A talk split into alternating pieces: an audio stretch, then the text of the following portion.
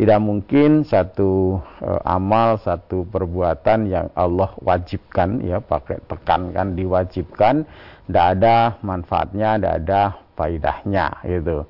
Nah, tinggal kita sebagai orang yang beriman satu ya, ketika iman ada pada kita tentu membenarkan perintah Allah itu, kemudian wujud pembenarannya adalah e, menunaikan apa yang Allah perintahkan.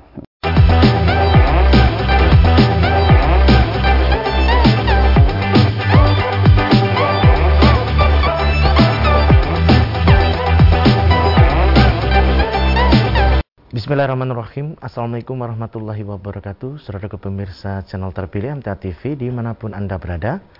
Puji syukur Alhamdulillah Senantiasa kita panjatkan kehadiran ilahi Rabbi Allah subhanahu wa ta'ala Atas genap karunia nikmat dan juga rahmatnya untuk kita semua Di perjumpaan awal aktivitas pagi hari ini. Kita jumpa kembali di program unggulan Fajar Hidayah Dan Alhamdulillah sudah hadir Ustaz Dr. Insinyur Didik Joko Susilo STMT IPM yang nanti akan melanjutkan pelajaran sekaligus memberikan pencerahan kita semua di kesempatan kali ini. Assalamualaikum warahmatullahi wabarakatuh Ustaz. Waalaikumsalam warahmatullahi wabarakatuh. Kabar baik dan sehat pagi Alhamdulillah Ustaz. sehat. Mas Tommy sehat juga Alhamdulillah, ya baik dan sehat Dan pemirsa kami ingatkan untuk senantiasa kita laksanakan bersama protokol kesehatan.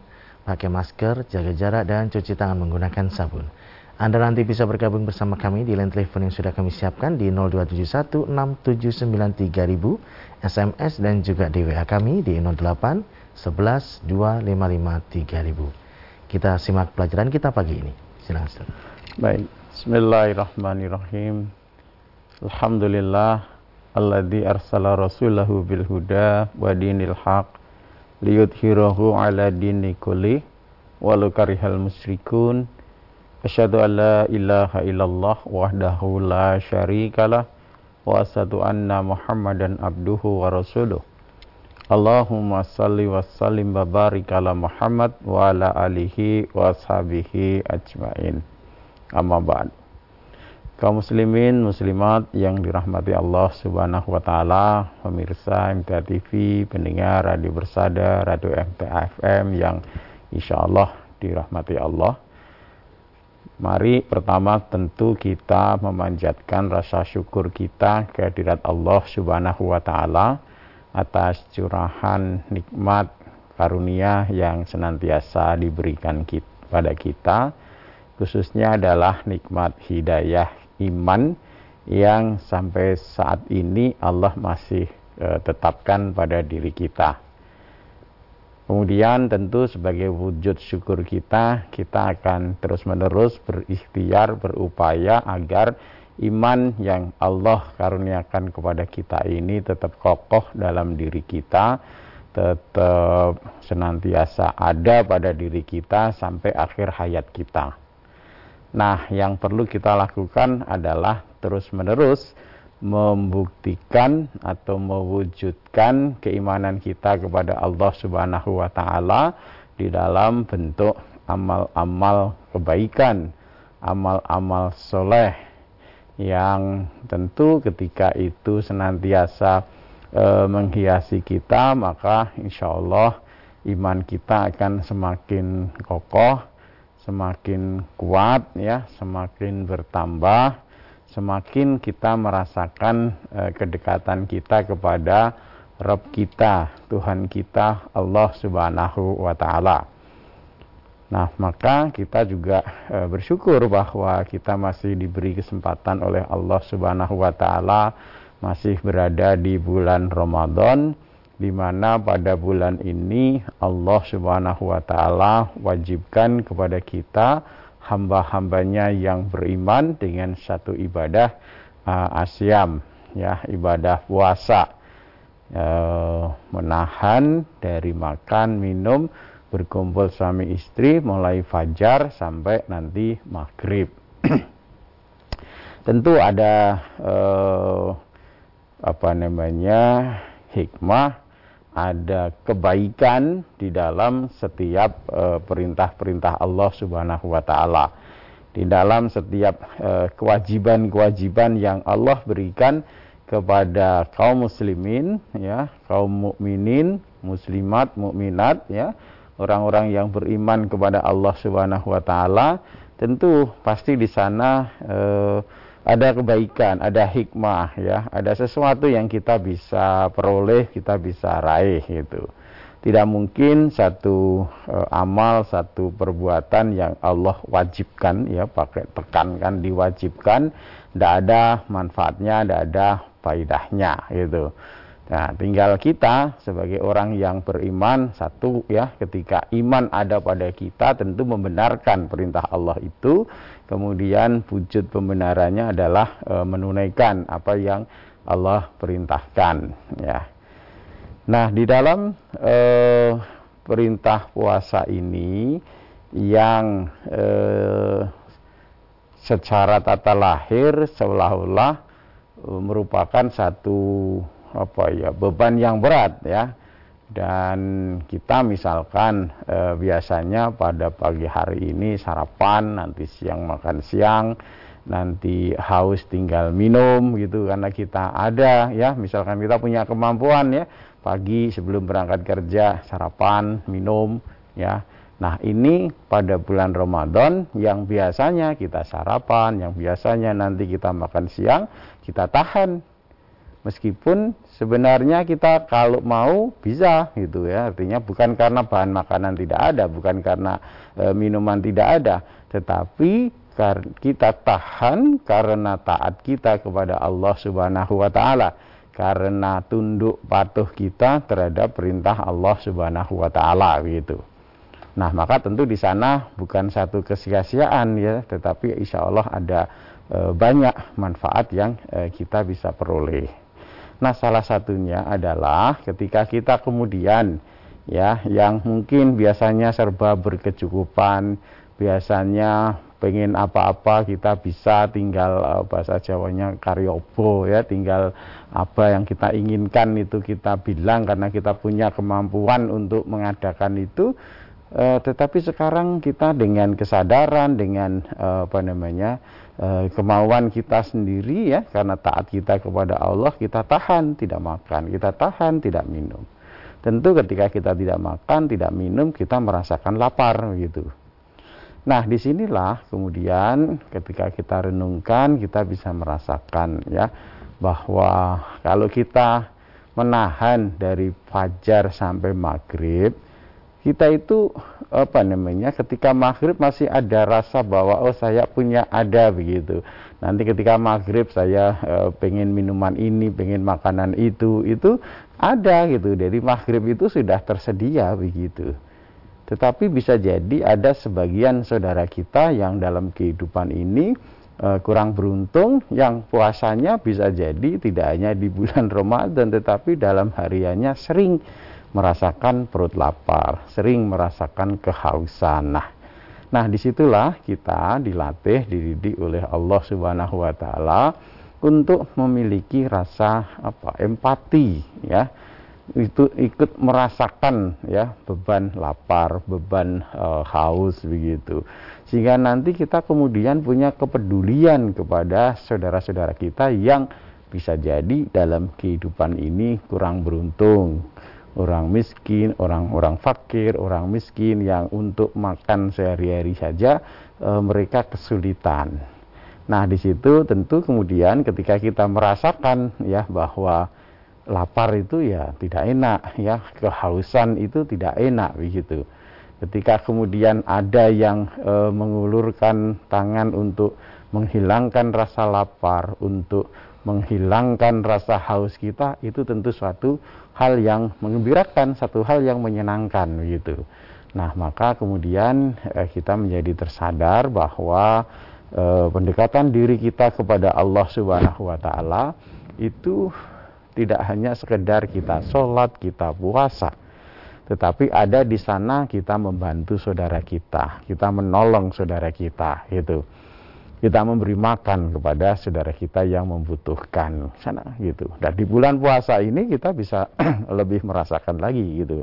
Kita bisa ambil pelajaran, misalkan ketika bulan Ramadan ini kemudian eh, kita tidak melaksanakan satu ibadah puasa ya eh, misalkan karena udur eh, ke, kemampuan ya berat merasakan berat ya punya sakit e, menahun ataupun pekerja berat ya walalladzina yutiqunahu dan untuk orang-orang yang e, kalau melaksanakan itu kemudian terasa payah, terasa berat ya, maka kemudian fidyatun to'amu miskin. Maka kemudian e, kewajiban puasanya diganti dengan fidyah memberi makan orang miskin. Nah, gitu. Nah, maka ini kita bisa eh, perhatikan ya bahwa eh, kepedulian dalam kita eh, apa namanya menunaikan eh, perintah Allah Subhanahu wa taala ini ternyata dimensinya tidak hanya sekedar eh, dimensi vertikal ubudiyah kita kepada Allah Subhanahu wa taala, tetapi di sana ada eh, dampak eh, sosialnya di mana kita peduli kepada saudara kita yang kebetulan uh, Allah beri ujian dengan kekurangan harta gitu ya. Nah, di sana ada memberi makan orang miskin uh, orang yang kesulitan dalam kehidupan ini. Belum lagi nanti ketika mendekati uh, akhir bulan Ramadan di sana ada kewajiban kita menunaikan zakat fitrah yang di mana salah satunya adalah untuk uh, saudara kita yang fakir yang miskin maka di sini kita lihat ya ketika kita melaksanakan ibadah puasa, kita merasakan lapar, merasakan haus, maka di situlah kita muncul rasa empati kepada saudara-saudara kita yang punya uh, ujian kekurangan harta, kekurangan makan dan seterusnya gitu. Nah ini tentu harus ada uh, suasana ke sana begitu. Jadi nanti orang-orang yang berpuasa, yang puasanya baik, yang puasanya diterima oleh Allah Subhanahu wa taala, tentu dia bisa e, menjadikan e, dirinya lebih peduli kepada saudaranya.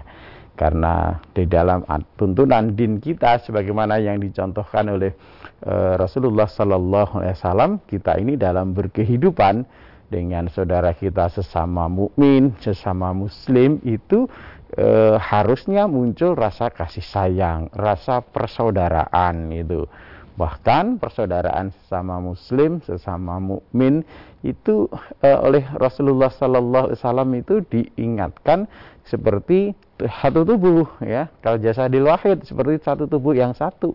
Di mana kalau ada satu bagian dari tubuh itu merasa sakit, maka seluruh tubuh itu merasakan sakit gitu di mana satu eh, di lain hadis Rasulullah ya, ingatkan kalbunyan ya seperti satu bangunan ya eh, satu bagian ya kemudian eh, ba'duhu yasuddu ba'don satu bang, bagian itu saling menguatkan bagian yang lain gitu. Nah ini tentu kemudian harus eh, kita betul-betul hayati gitu. Sehingga ketika dalam hidup ini kita tidak hanya memikirkan diri kita sendiri gitu.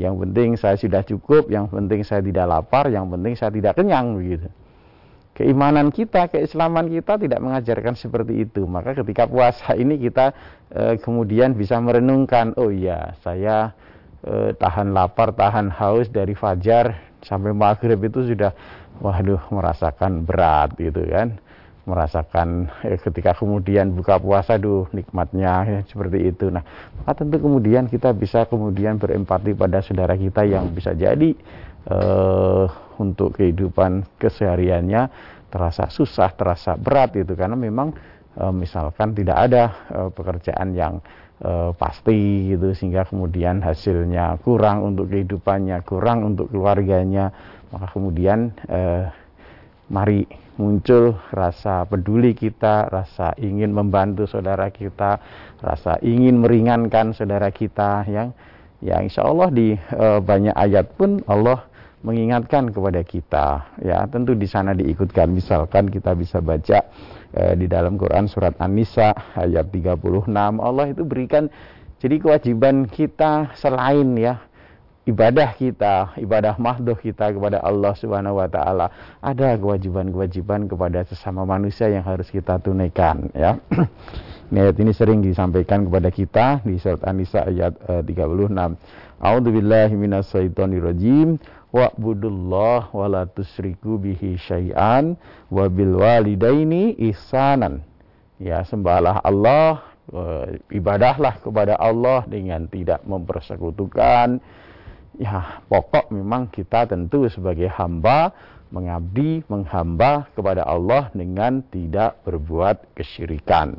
Kemudian wabil walida ini ihsanan dan kepada kedua orang tua berbuat baiklah.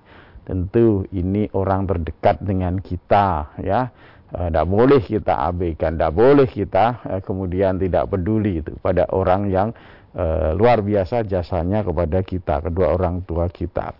Wabidil kurba yang kemudian ya kepada kaum kerabat, ya kita diperintahkan untuk sambung silaturahim, untuk berbuat baik kepada kerabat kita, ya orang-orang yang ada pertalian darah dengan kita. Wal yatama wal masakin, ya Kemudian terhadap orang eh, anak-anak yatim, terhadap orang-orang miskin gitu. Nah ini Allah Subhanahu wa taala. Jadi tuntunan agama kita luar biasa, indah sekali ya. Tidak sekedar kemudian orang itu baik ketika kemudian dia salatnya baik, ya apa namanya puasa begitu, bahkan menunaikan ibadah haji tidak sekedar itu saja. Tetapi ada e, bangunan e, kebaikan yang berdimensi sosial yang harus ada pada diri kita. Jadi puasa kita melatih peduli ya karena ketika kita berbuat baik pada orang tua kerabat anak-anak yatim orang-orang miskin di sana ada e, kepedulian kita usaha kita untuk meringankan beban saudara kita. Yang itu kalau kita lakukan maka kemudian Allah akan menolong kita, Allah akan meringankan kesusahan-kesusahan kita tidak hanya di dunia tetapi nanti juga di yaumil kiamah, di akhirat itu. Maka ketika kita menolong, ketika kita membantu saudara kita, betul-betul kita harapkan balasan dari apa yang kita lakukan itu adalah kebaikan di sisi Allah gitu ya. Jangan kita kemudian memberi, membantu, menolong saudara kita dengan harapan nanti suatu saat saudara kita yang kita tolong tadi nolong kita begitu. Jangan begitu ya. Misalkan saya tolong Mas Tommy, ini Mas Tommy tak bantu, nanti suatu saat kalau saya butuh saya dibantu lagi ya. Nah, seperti itu. Jangan jangan kepada uh, manusia karena Allah yang akan berikan itu nanti di yaumil kiamah ya dalam satu uh, hadis riwayat Muslim disebutkan man an mukminin kurbatan min kurobid dunya ya. Barang siapa yang uh, menghilangkan kesusahan satu kesusahan dari kesusahannya saudaranya yang mukmin dalam kehidupan di dunia maka nafasallahu anhu Allah akan hilangkan kesusahannya ya kurbatan min kurobi akhirat. Kesusahan satu kesusahan dari kesusahannya nanti di hari kiamat ya. Di hari uh, yaumil kiamah itu hari akhirat itu.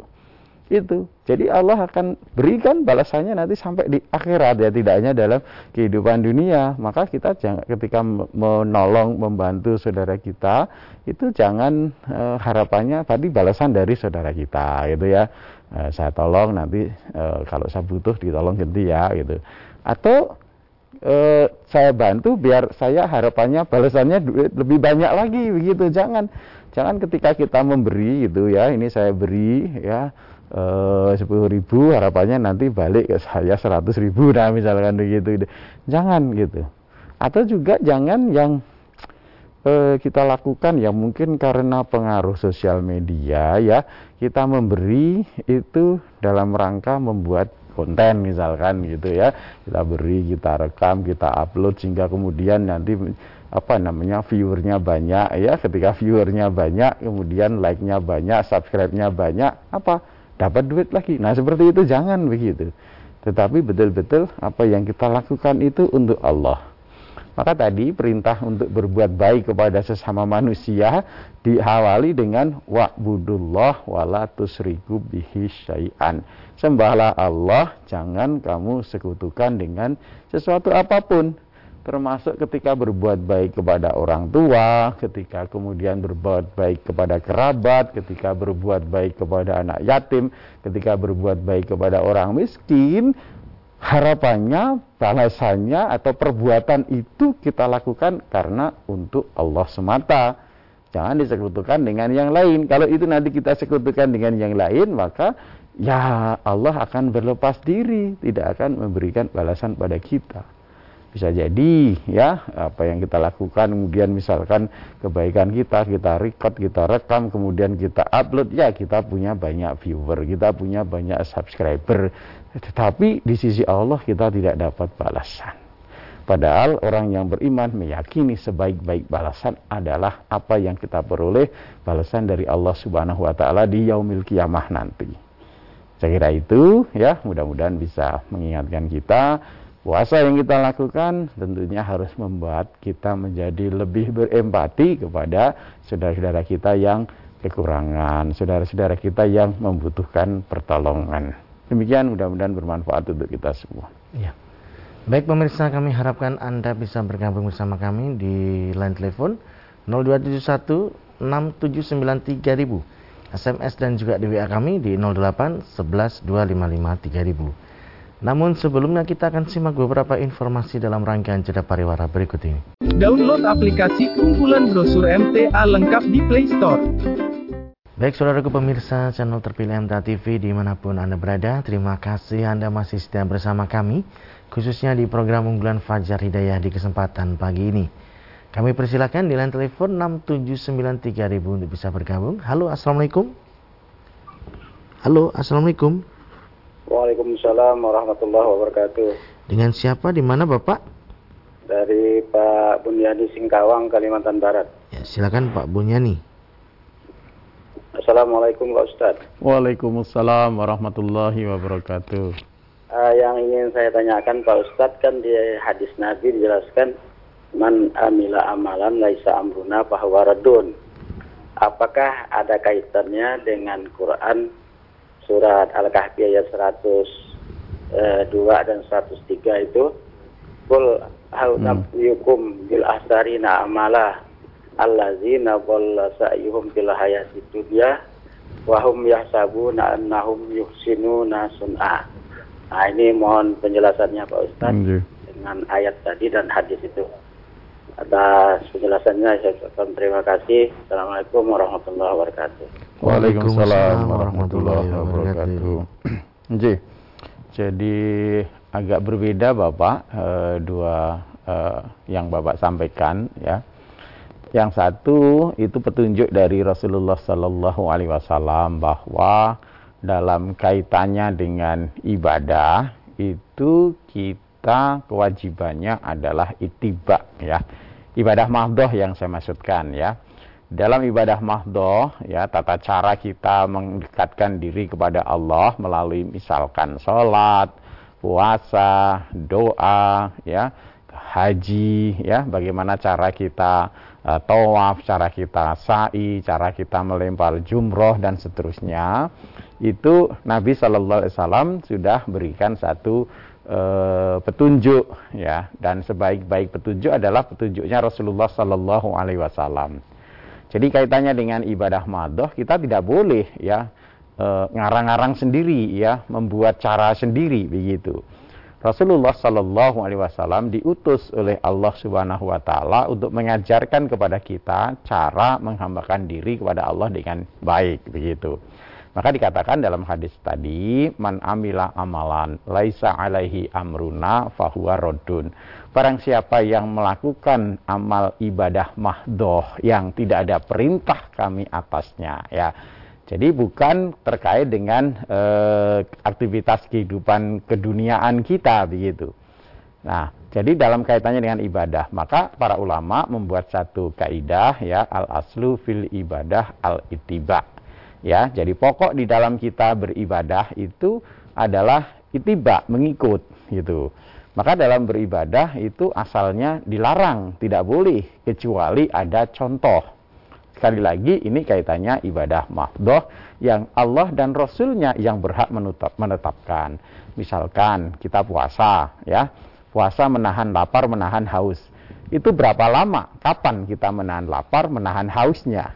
Allah tetapkan ya minal fajri ilal maghrib dari fajar sampai maghrib Jadi, wah saya kuat nih puasanya, saya nggak mau hanya sampai maghrib, saya mau sampai malam, sampai jam 10, sampai jam 12, begitu misalkan ya. Kenapa? Karena saya kuat. Itu kan kelihatannya bagus ya. Ya, misalkan ini wah hanya sampai maghrib saja gitu, mungkin berapa jam. Saya bisa lebih kuat dari itu gitu ya. Misalkan saya sampai jam 10 malam. Ini sepertinya bagus. Tetapi ini bukan ketetapan Allah, ini bukan ketetapan Rasul. Kalau bukan ketetapan Allah dalam cara kita beribadah, bukan ketetapan Rasul dalam cara kita beribadah, tentu itu akan tertolak begitu. Ya, tadi rodun yang dikatakan oleh hadis Nabi Shallallahu Alaihi Wasallam tadi begitu. Nah, misalkan sholat subuh ya, sholat subuh Allah dan Rasul tetapkan bahwa sholat subuh itu dicontohkan oleh Rasulullah dua rakaat wah dua rakaat saya kuat atau tiga rakaat misalkan tiga rakaat. Ya kita membuat aturan sendiri membuat cara sendiri yang tidak ada perintah Rasulullah Sallallahu Alaihi Wasallam tidak ada contoh dari Rasulullah Sallallahu Alaihi Wasallam. Nah yang seperti itu eh, tertolak. Demikian juga contoh di dalam ibadah-ibadah yang lain yang menurut kita sepertinya lebih baik sepertinya lebih apa ya lebih lebih kuat dari yang dicontoh kali Rasul. Ini tidak boleh kita bisa lihat dalam satu riwayat ada beberapa sahabat yang bertanya kepada istri beliau Shallallahu Alaihi Wasallam, bagaimana sih ibadah beliau? Ditunjukkan, dicontohkan, digambarkan bagaimana beliau gitu. Kemudian para sahabat ini ada tiga orang ini berazam, waduh Rasulullah yang sudah diampuni dosanya, yang lalu dosanya yang akan datang saja ibadahnya sedemikian hebat, sementara kita dosanya banyak, ini bagaimana? Nah akhirnya satu orang berazam, ah kalau begitu saya akan uh, sholat malam terus menerus gitu, tidak akan tidur, mau sholat malam biar bisa seperti Rasulullah begitu kan gitu. Yang satu saya berazam akan puasa terus menerus gitu, ya biar nanti ibadahnya banyak gitu. Yang satu lagi berazam uh, saya tidak akan menikah, hidup saya akan saya gunakan untuk ibadah, nah seperti itu gitu. Nah ini sampai kepada Rasulullah gitu loh. Nah, ketika didengar oleh beliau sallallahu alaihi wasallam, maka dipanggil ketiga orang ini. Siapa yang bilang begini, begini, begini. Maka ketiganya menyampaikan saya ya Rasulullah gitu kan. Nah, maka kemudian Rasulullah ingatkan gitu. Saya ini ya utusan Allah. Saya yang e, diberi oleh Allah untuk menjelaskan bagaimana mendekatkan diri kepada Allah. Saya ini sholat malam dan saya juga tidur. Saya ini puasa dan saya juga berbusa, berbuka ya Kemudian saya juga menikah, ya. Faman rogiba an sunati falaisa mini. Barang siapa yang tidak senang dengan sunahku, maka bukan golonganku. Seperti itu. Jadi sepertinya eh, kita misalkan buat-buat sendiri sepertinya lebih hebat, lebih baik. Tetapi kalau tidak sesuai dengan tadi contoh dari Rasulullah Sallallahu Alaihi maka mungkin termasuk yang disampaikan oleh Rasulullah tadi. Man amila amalan laisa alaihi amruna fahuwa rodun itu Pak yang maksud dengan hadis tadi. Kemudian ayat tadi ya kenapa amal baik yang dilakukan dalam kehidupan di dunia di sisi Allah tidak diterima hidup, apa amalnya menjadi sia-sia? Maka dikatakan di uh, ayat berikutnya gitu kan alladzina dhalla sa'yuhum fil hayatid dunya wa hum yahsabuna annahum yuhsinuna sun'a. Orang e, menganggap bahwa amalnya, perbuatannya ini baik, sudah dilakukan dalam kehidupan di dunia. Tetapi nanti ketika kembali di sisi Allah, itu sia-sia, nggak ada nilainya. Maka ayat 105-nya dikatakan, Ula'ikal ladina kafaru bi ayati rabbihim orang-orang yang kafir, orang-orang yang ingkar, tidak mau menerima ayat-ayat Robnya, ya tidak beriman kepada Allah gitu. Waliqaihi dan tidak beriman kepada hari kiamat, hari perjumpaan dengan Allah.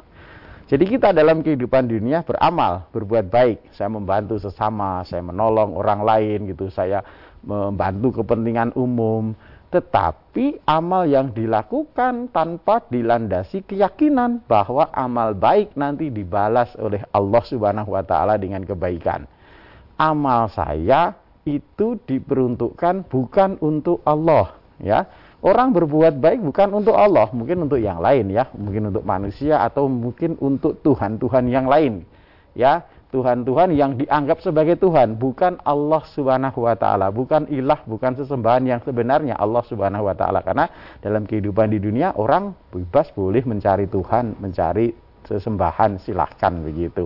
Karena Allah beri kebebasan ya al-haq kebenaran itu dari Allah dari Rob kita faman syaa falyu'min wa man syaa falyakfur barang siapa mau beriman kepada Allah silahkan boleh. Barang siapa yang mau kufur boleh. Nah ini orang yang dikatakan di situ kafaru bi ayati rabbihim.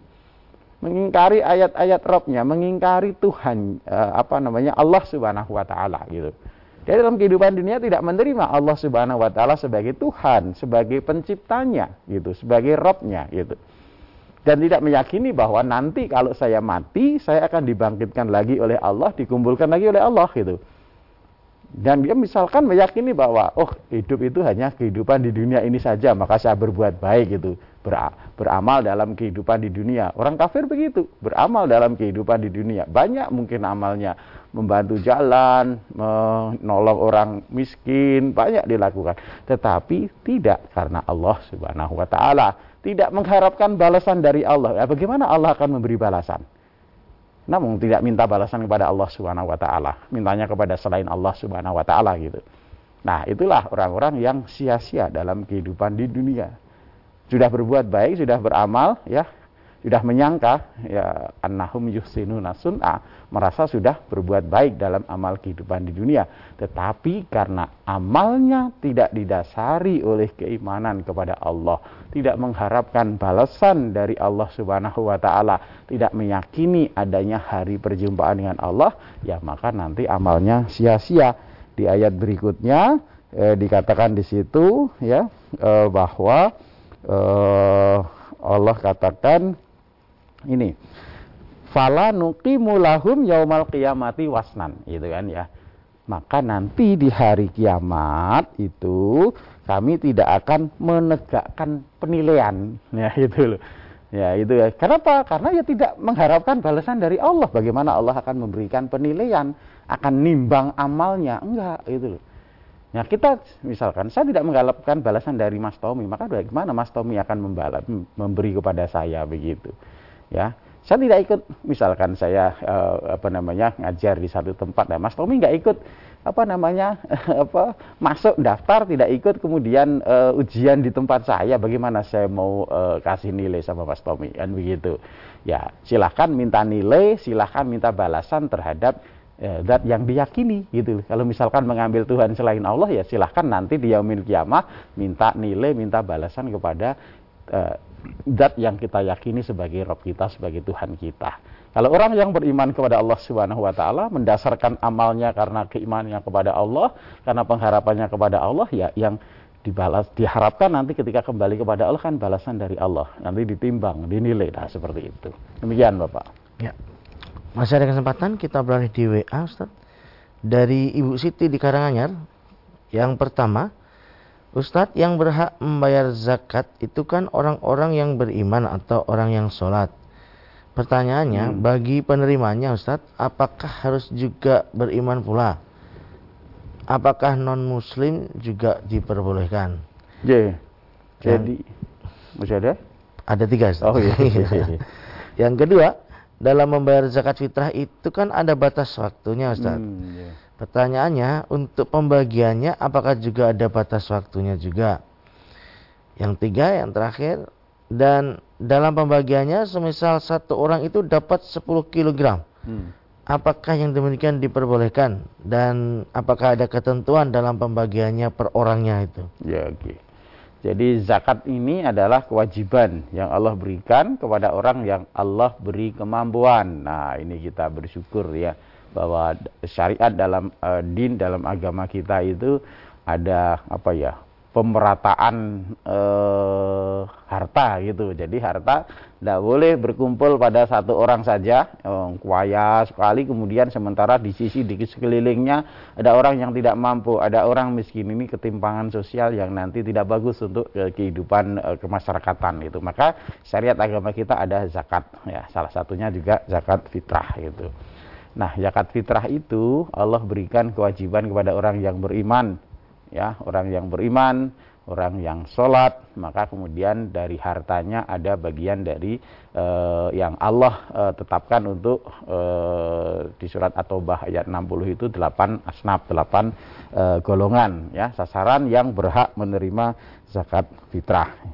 Uh, surat At-Taubah ayat 60 salah satunya yang berhak menerima zakat fitrah itu adalah wal muallafati qulubuhum yaitu orang-orang yang dijinakkan hatinya. Ya. Orang-orang yang dijinakkan hatinya ini ada beberapa kategori ya.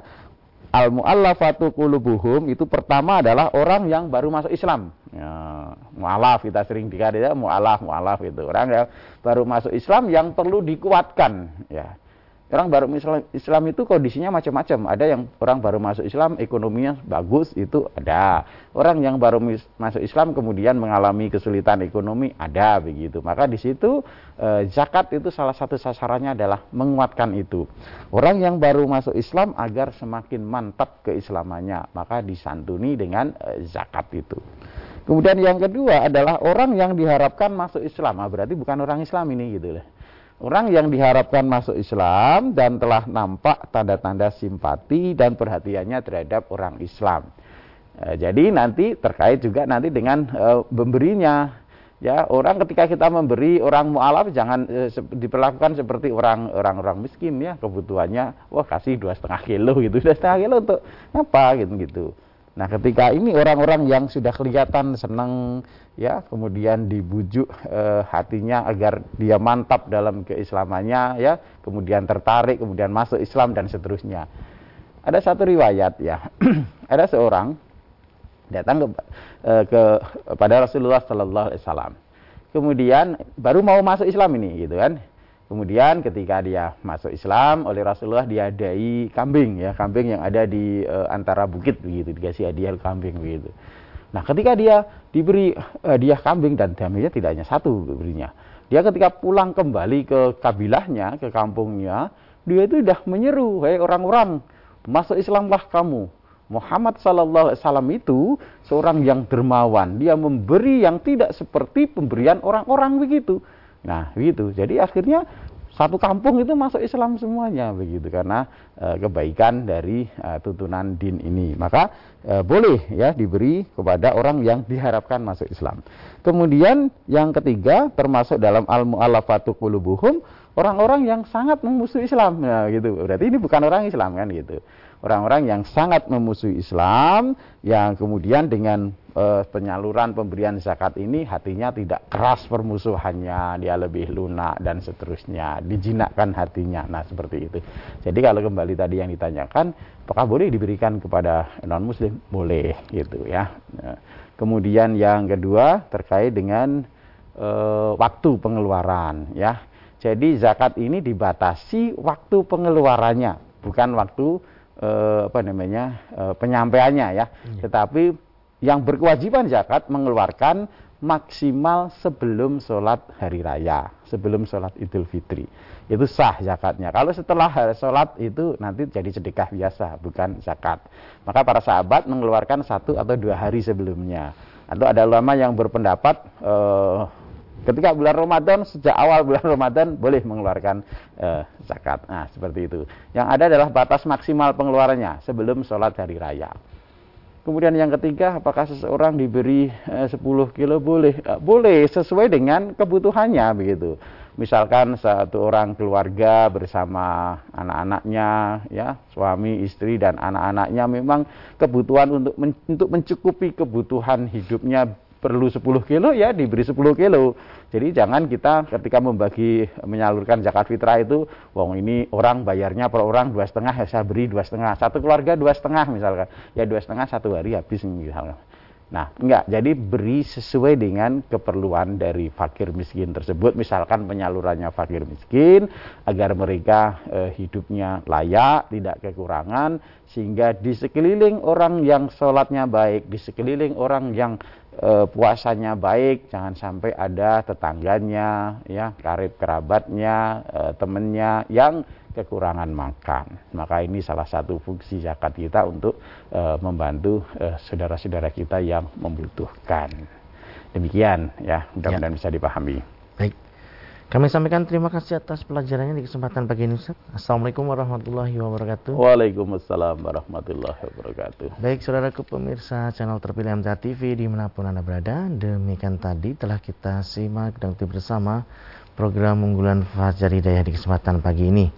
Kita jumpa kembali di kesempatan mendatang. Saya Tamil Fatani pamit undur. Alhamdulillah alamin subhanakallahumma wa bihamdika asyhadu alla ilaha illa anta wa. Assalamualaikum warahmatullahi wabarakatuh.